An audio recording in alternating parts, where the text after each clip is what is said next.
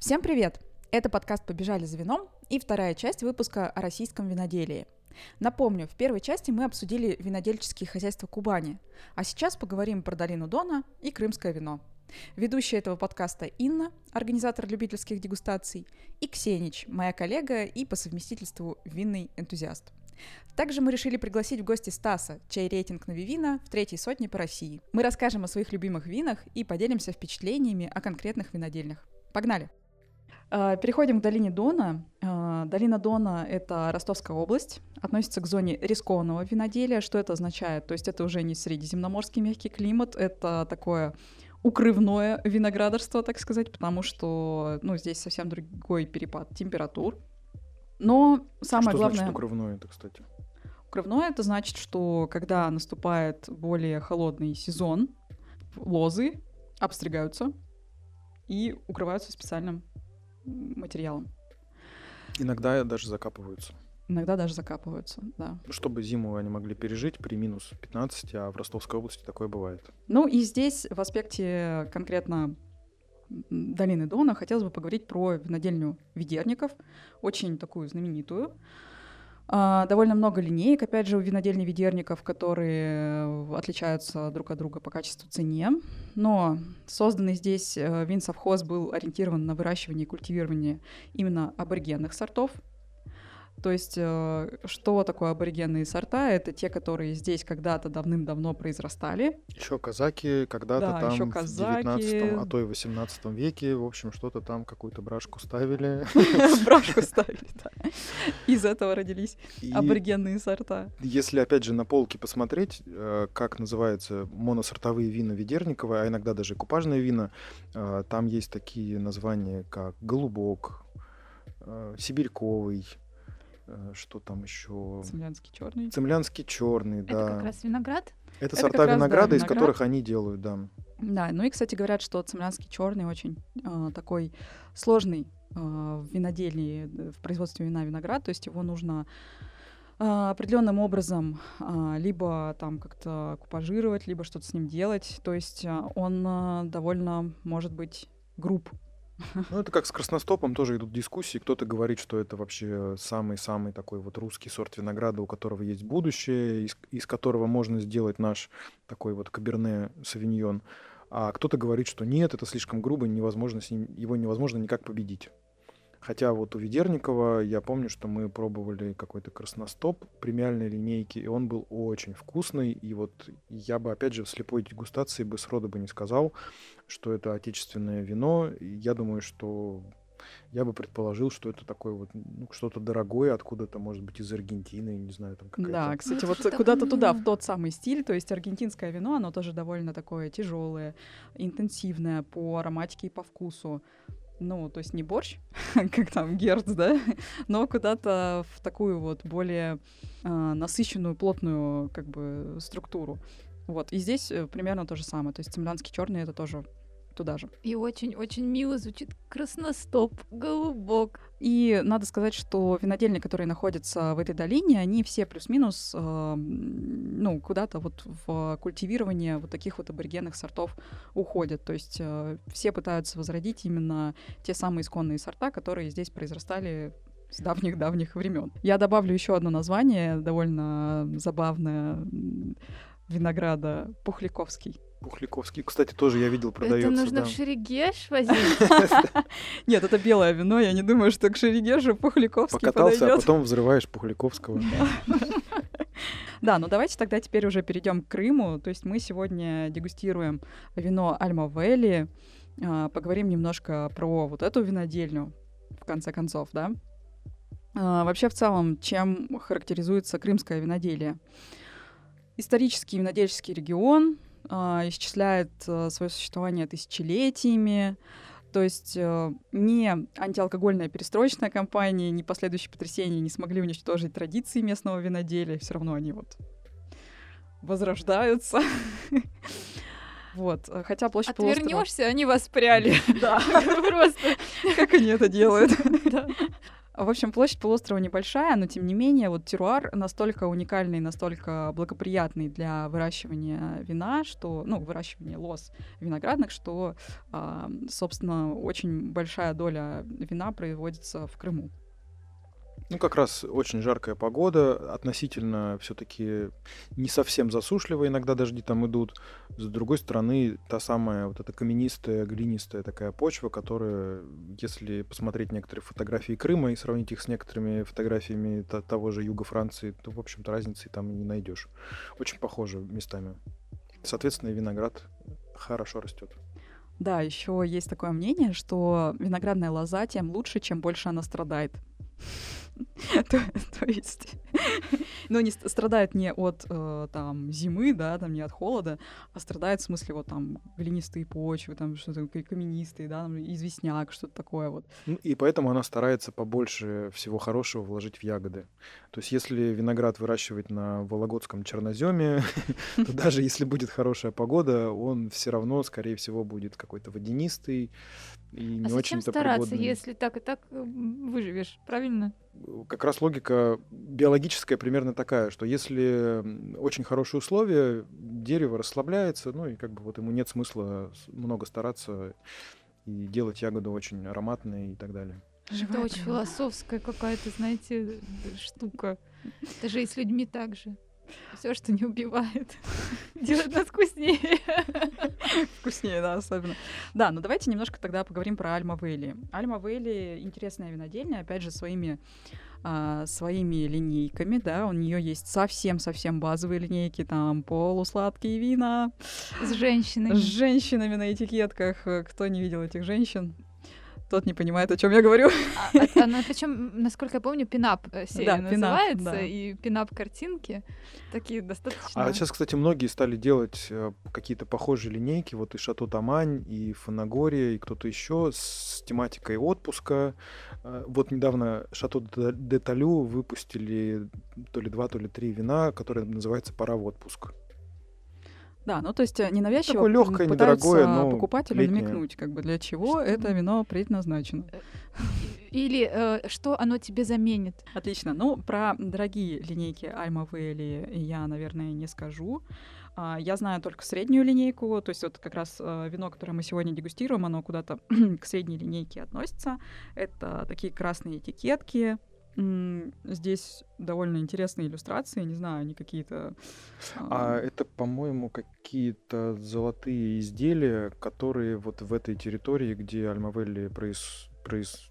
производится, в общем, это какие-то ископаемые, если я правильно помню легенду, которые были найдены там что-то, какое-то скифское золото, что-то вот из этой серии.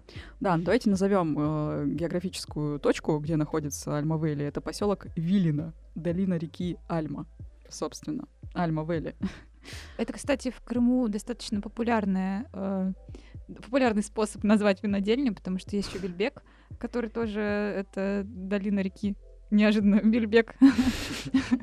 В общем-то, где что вижу, то и пою. Это вот тебе не какой-нибудь там вот Шато до что-нибудь. Да, Шато де Талию, понимаешь. Ну, а Кот Дюрон, собственно, почему называется так? Потому что это берег реки Роны. Да, ну, ну то есть французская традиция, она, в принципе, так и распространяется на mm-hmm. именование э, виноделин. Что мы можем сказать о сегодняшнем нашем э, дегустационном образце. Лоте, образце, да, давайте. Мы можем сказать, что оно очень яблочное, мы можем сказать, что по вкусу оно довольно нейтральное, а, в нем абсолютно не выражена кислотность, оно очень сбалансированное. А мне кажется, есть. Да есть. Как же, как же ее нет? Оно же молодое, оно 2021 Ты просто года. не пробовал усадьбу Перовских Розе. Ну зачем мы это сравниваем тут? Нет, ну мы сейчас, конечно, да, это некорректное сравнение, сравнивать белое и розовое. Ну, я бы сказал, что кислотность такая ниже среднего, но она есть все равно. Оно такое светлое, красивое. Светлое, красивое, очень легкое. С каким-то золотистым оттенком такое полупрозрачное, очень-очень... А, вот недавно мы, кстати, разбирали на одной из дегустаций а, цвета вина, и там а, был комплекс а, цветов, которые связаны с лимоном. То есть там типа ам, очень блеклый лимонный, Яркий лимонный. яркий лимонный, темный лимонный. Ну, условно говоря, конечно, там больше оттенков.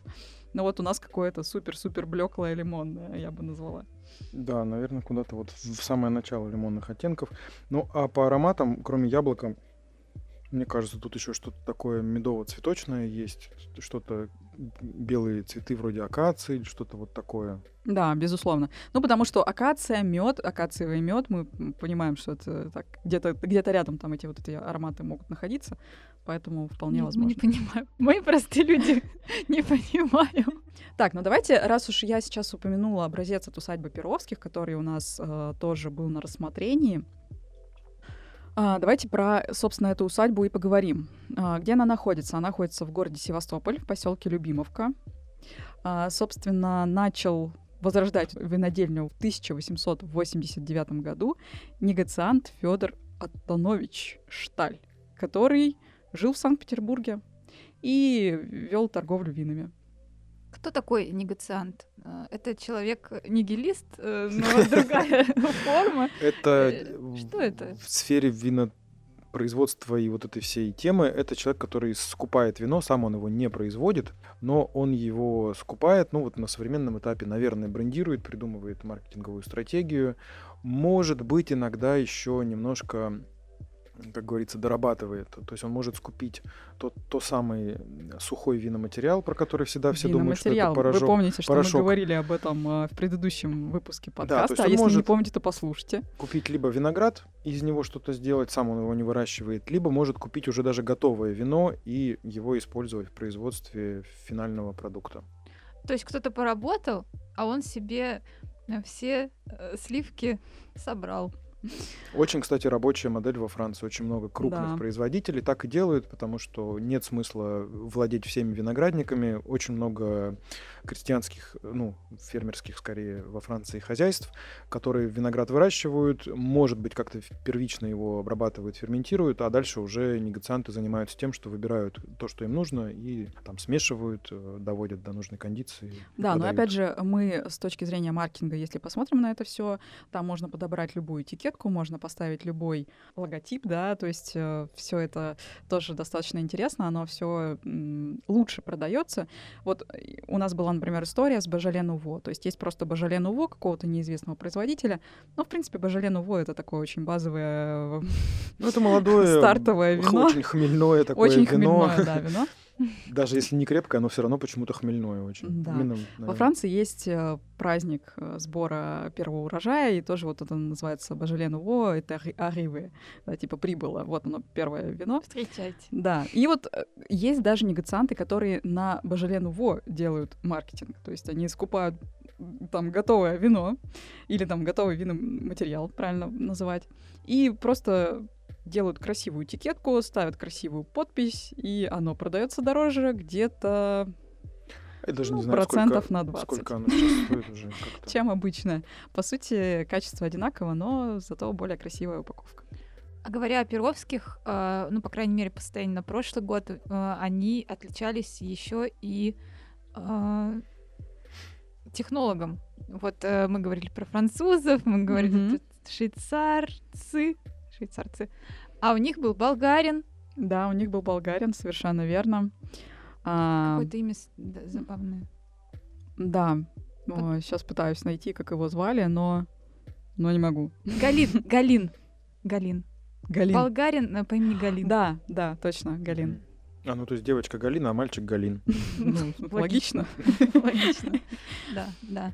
Ну и э, как любитель, э, ладно, что уж там, как фанат Розе от Перовских, могу сказать, что это очень надежный вариант. Да, ну а я, в свою очередь, могу сказать, что это очень кислотный вариант. Так что, пожалуйста, если вы любите кислотные вина, обязательно берите. Если вы не любите кислотные вина, отнеситесь поосторожнее. А еще, кстати, это был первый, а, первое оранжевое вино, которое я попробовала именно вот от э, Перовских. Э, опять же, как э, истинная жертва маркетинга, я прочитала какую-то статью про то, что российские оранжевые вина это вот стоит того. Много хороших российских оранжевых вин. Я думаю, ну что, ну надо идти пробовать. И, э, в принципе, это было тоже очень э, тоже кислотно а, и очень интересно. Раз уж мы заговорили про негациантов, давайте вспомним про довольно, довольно интересный такой негациантский проект Яйла. А, опять же, крымский. Чем интересно Яйла? Яйла интересно тем, что вина этой винодельни довольно сильно отличаются от всего, что мы привыкли знать про Как? вино. Вот ты, ты меня когда спросил, а чем тебе так нравится Яйла? И я говорю, ну просто это ни на что не похоже. Как это получается, что правда ты пьешь и понимаешь, что это ни на что не похоже? Вообще говорят, что, ну, там вот э, поясню э, нашим слушателям, если они никогда не пробовали яйлу. Э, там бывают хвойные какие-то запахи, бывают запахи каких-то, ну, опять же, там нефти, каких-то вот таких вот продуктов, бывают запахи там, ну, чуть ли не парфюмерные, но это все довольно интересно в плане того, что обычно вина такими запахами не отличаются. И вообще-то сомелье говорят о том, что такие запахи, у них есть э, особое название, являются дефектом вина по, большому счету. Да, но Яйла на этом строит свой маркетинг э, и как бы привлекает э, покупателей именно вот своей какой-то необычностью, вообще, ну, какой-то абсолютным эксклюзивом, скажем так. Ну, просто кто-то любит э, ежедневно пить старый добрый какой-нибудь рислинг, который вот он рислинг классический с определенным набором ароматов. А кому-то это неинтересно, и кто-то хочет каждый день что-то новенькое. И для такого человека подойдет, наверное, яйло. Ну, Яйла вообще в целом стоит ее попробовать. э, Стоит и любое вино из линейки Яйла продегустировать. Все оно, пожалуй, скажем, по стоимости не очень дешевое.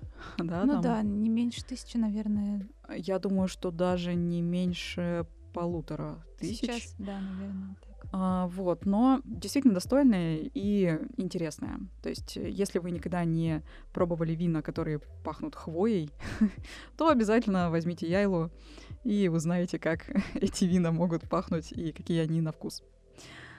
А, давайте тогда пойдем дальше и расскажем про винодельню Олега Репина.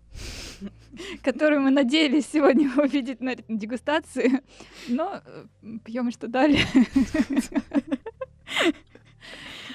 А, да, ну, скажем про эту винодельню, конечно, это супер премиум сегмент, то есть там стоимость вина от э, двух с половиной тысяч рублей. Да, я даже видел простое молодое вино, никакой там ни резерв, ни выдержка, ни в бочке, ничего, как я понимаю. И такое вино стоит 3000 рублей. Мне кажется, многовато. Ну, наверное, кто-то и готов. Да, Ну, ну, давайте скажем э, про... За что? За что такие Да, за деньги? что? За что? За репутацию, прежде всего. Ну да, прежде всего за реп- репутацию. Это очень маленькая винодельня. Репин, репутация. Да. Совпадение? Дровинье, здраво. Все логично. Да, а, в общем, Олег Репин мечтает о реализации в Севастополе бургундского варианта, где множество небольших винодельческих хозяйств создают уникальные вина в противовес промышленным гигантам массового вина. Ну, то есть о чем это говорит? Это сразу говорит о том, что ручной сбор, маленькое количество, маленькая площадь виноградников, очень большие усилия, затрачиваемые на поддержание лозы в хорошем состоянии. Соответственно, это очень такое штучное производство, и это все очень дорого. В общем, строительство этой винодельни началось в 2017 году после удачного завершения этапа проектирования на побережье реки Бельбек. Да, я могу сказать, что я Репина не пробовала. Э, Я, честно скажу, до определенного момента я вообще сомневалась в целесообразности трат на э, вина этой винодельни, потому что мне казалось, ну нельзя произвести что-то настолько эксклюзивное, чтобы мне понравилось, а, что там я готова была бы за это отдать две с половиной-три тысячи рублей, да, и не пожалеть об этом, подумать о том, что это правильно вложенные деньги с моей стороны. Потому что я знаю очень много вин, а, которые я могу купить за две с половиной-три тысячи рублей, и они прекрасного качества, я в них уверена. А тут... как- А как тут бы- есть небольшой риск. Ну, между прочим, у них, э, у них, в смысле, у Репина и э, его производственных мощностей есть варианты и попроще. То есть вот там, где слово репин не написано, есть, например, вино Локо Чимбали, которое продается Кстати, да. во многих и там, магазинах. Там, там написано, что там как-то приложил руку Ну, Олег Репин. да, и и Кумин его толкнуть, и руку он немножко, приложил. он немножко, да. И оно уже там тысячу с И оно небольшим. стоит тысячу с небольшим, ну, Да. плюс-минус, где-то подешевле, где-то подороже. Да, Ну- ну давайте тогда теперь еще поговорим о тех винодельнях, возможно, которые мы сегодня не назвали. Если у вас есть э, какие-то любимые образцы, то скажите, назовите их. Ну, если говорить про Репина, э, то надо упомянуть и Швеца, я считаю. Э, У меня почему-то эти люди в Где-то одной рядом, да? тусовке, да. А Потому что швец э, у нас в рознице еще дороже. Он вот э, есть в нашем прекрасном хэштеге. Э, И я его пробовала однажды. И вот как крафтовое пиво отличается от обычного пива, так крафтовое вино швеца, мне кажется, отвеча- отличается от обычного вина. То есть ты, опять же, пьешь и понимаешь, что это какой-то... ну, Экспериментатор какой-то. да, да, что это Ну, человек... подожди, это экспериментатор уровня яйлы, то есть это какие-то вина, которые просто обра- э, обладают не характерными для вина вообще ароматами и, и вкусом, а, или это просто очень хорошее а, в рамках какого-то стиля выдержанное вино, или это вино экспериментаторское, но тем не менее оно ну, ощущается как э, вино, да, а не как вот у Яйлы там что-то вообще а, абсолютно непонятное, да, ну, как что-то... это пиво с молоком, помидорами там, и корицей, да, вот эти всякие крафтовые версии. Ну вот скорее так. Вот э, какое-то белое это было вино, и оно вот ближе к пиву вот ощущается, при том, что это просто разрыв, это, это разрыв шаблона э, мозга и всего, потому что ты пьешь вино, ты понимаешь, что это вино, но э, у тебя полное ощущение, что это пиво. Это просто, э, ну вот, очень странное впечатление. А мы, кстати, почему мы не поговорили про аналог крымский фанагории, гиганта, Массандру? Не, ну он не совсем аналог. Да, не совсем такой- аналог. Все-таки по там масштабу, больше про, По масштабам однозначно, да. про ликерную историю, да, то есть там а, ликерные вина это такой локомотив. Все остальное это по остаточному принципу все-таки, и там еще ну недостаточно известно про тихие вина, которые производит а, Массандра, потому что ну, они еще пока ничего не выиграли, да, они еще не зарекомендовали А себя. тихие вина, кстати, э, тихие в смысле и не крепленные, и не очень сладкие вина от Массандры, их вообще, во-первых, редко у нас продают, а во-вторых, я сколько их не пробовал, они всегда какие-то э, вообще неинтересные. Ну вот, может, у меня опыт неудачный или что. Даже когда мы были с друзьями в Крыму, кажется, в одиннадцатом или в двенадцатом году, э, мы с удивлением узнали, что, оказывается, Массандра делает не только портвейны, хересы и вот это вот все, всякие там э, сладкие штуки, мускаты. Мы увидели, что продается саперави сухое, каберне сухое, э, какур сухой, белый, э, белое вино. Мы это там все попробовали, белое нам понравилось, красное нам категорически не понравилось, и саперави даже, по-моему, было с каким-то невероятным количеством осадка и винного камня, хотя оно было, ну, типа прошлого года. То есть Да, но такое это тогда не уже старое не вино. совсем нормально. да. Это значит, что Винный камень, это, это что такое? Это такой нерастворимый осадок, который вы видите в бутылке, когда, например, на- ну или, или в бокале, да, когда вы наливаете вино. А, ну это, это не камень в прямом смысле, Да, там не булыжник. конечно, это просто нерастворимый осадок. Если мы говорим про ликерные вина Массандры, то это супер удачные образцы, они были супер удачными еще начиная с советского времени, то есть... да э, еще, по-моему, с дореволюционного. А может еще даже Да, с революционного. С 1894 по-моему, они производят это все. Да. А, то есть они настолько удачные, что а, завоевали кучу-кучу-кучу мировых наград. Там, ку- ну вот, э, если вы видели когда-нибудь э, бутылку Массандры, да, там такие вот медали Ну, если это не самый простой какой-нибудь портвейн Алушта, а какой-нибудь там портвейн южнобережный, допустим, о, вот на нем там такое целое ожерелье из этих э, медалей, 10-15 штук в ряд, золотые, серебряные, бронзовые, и не только внутри Советского Союза, но и, в общем, на европейских крупных выставках тоже. Ну и финалити от меня. Единственная винодельня, на которой я была вообще, и единственная дегустация — это «Золотая балка». Ничего не могу сказать, э, знаете, особенного, но было интересно. Они показали производство, показали, у них тоже э, сложная судьба. Мне кажется, в Крыму вот э, много таких виноделин, которые говорят, вы знаете, мы так страдали, как лоза. И вот потом пришли большевики, и мы стали совхоз. Но мы выжили и сохранили традиции. И вот опять мы сейчас воспряли. И вот это такие ребята, которые говорят, и у нас там и свои сорта автохтонные мы тоже поддерживаем. И вот покупайте нас. А, Вот. да, ну я хочу сказать про золотую балку, замечательный брют. Да, блюд, Да? который называется балаклава у них. Есть просто золотая балка, по-моему, да, название такое. А есть балаклава, такие черные этикеточки. э, Брют розовый, брют пино нуар. Очень хороший. И, ну, как обычно говорят про такое вино, очень в деньгах. Ну, то есть вот за эти там 500-600 рублей вы Цена, лучше качество. ничего не найдете, наверное, скорее Какое всего. классное выражение в деньгах. Друзья, давайте, наверное, заканчивать этот выпуск, А потому что он получился. еще одна винодельня. Вот мое яркое впечатление из дегустации в Петербурге это Саперави от винодельни Гунько. Было просто, наверное, лучшее Саперави, которое я когда-либо пробовал. 2018 года, черная этикетка. Говорят, что ее очень сложно найти, потому что маленький тираж бутылок. Но если вдруг кому повезет, пробуйте. В принципе, можем сказать, что иногда там какой-то винодел, работая над определенным сортом, над определенным вином, а, уходит, да, в какую-то другую, ну, на какую-то другую винодельню, либо в какой-то другой проект, и а, вино полностью меняет свой характер. Ну вот в Левкаде там э, вина с черной этикеткой делались при виноделе французе, по-моему, я, если не ошибаюсь, Да. француз он был.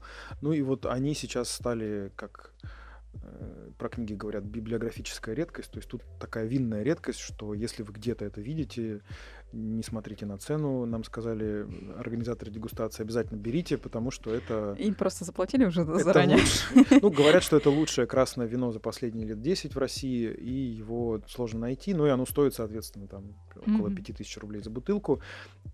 И даже не в деньгах дело, дело в том, что его просто нет нигде. Да, А Вот новое- это, вот это история.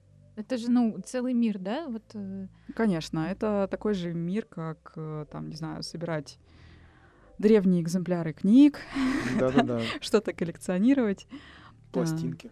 пластинки коллекционировать, потому что это дорого и неудобно. Да. А, ну, давайте, наверное, будем заканчивать этот подкаст. Он получился супер насыщенным и супер большим. оказывается, Вся надежда на монтаж. Вся надежда на монтаж, что он нас спасет. Российское виноделие это оказывается не просто живо, оно процветает. Сколько мы перечислили, а сколько мы не перечислили. А сколько мы не перечислили, Да, действительно. э, это же очень-очень вселяет какие-то. Э, Есть еще Валерий Захарин, тоже известный Кстати, да. товарищ. Да. Да, ну Много про чего. Валерия Захарина мы поговорим в следующем выпуске. Э, Это намек для нашего спонсора. Мы хотим поговорить про Захарина. Спасибо. Да, ну а, давайте, наверное, что? мы побежим за вином и будем заканчивать этот подкаст. А, Всего хорошего, дорогие слушатели. Пробуйте, дегустируйте российское вино, не бойтесь российского вина. Оно замечательное и достойное. И дегустируйте ответственно. Это как? Ну, чтобы хорошо на утро себя чувствовать. Это, это советы, мамины советы. бывалых. Э, Ну и я добавлю, дегустируйте вино с красивыми этикетками. Все, что я могу сказать.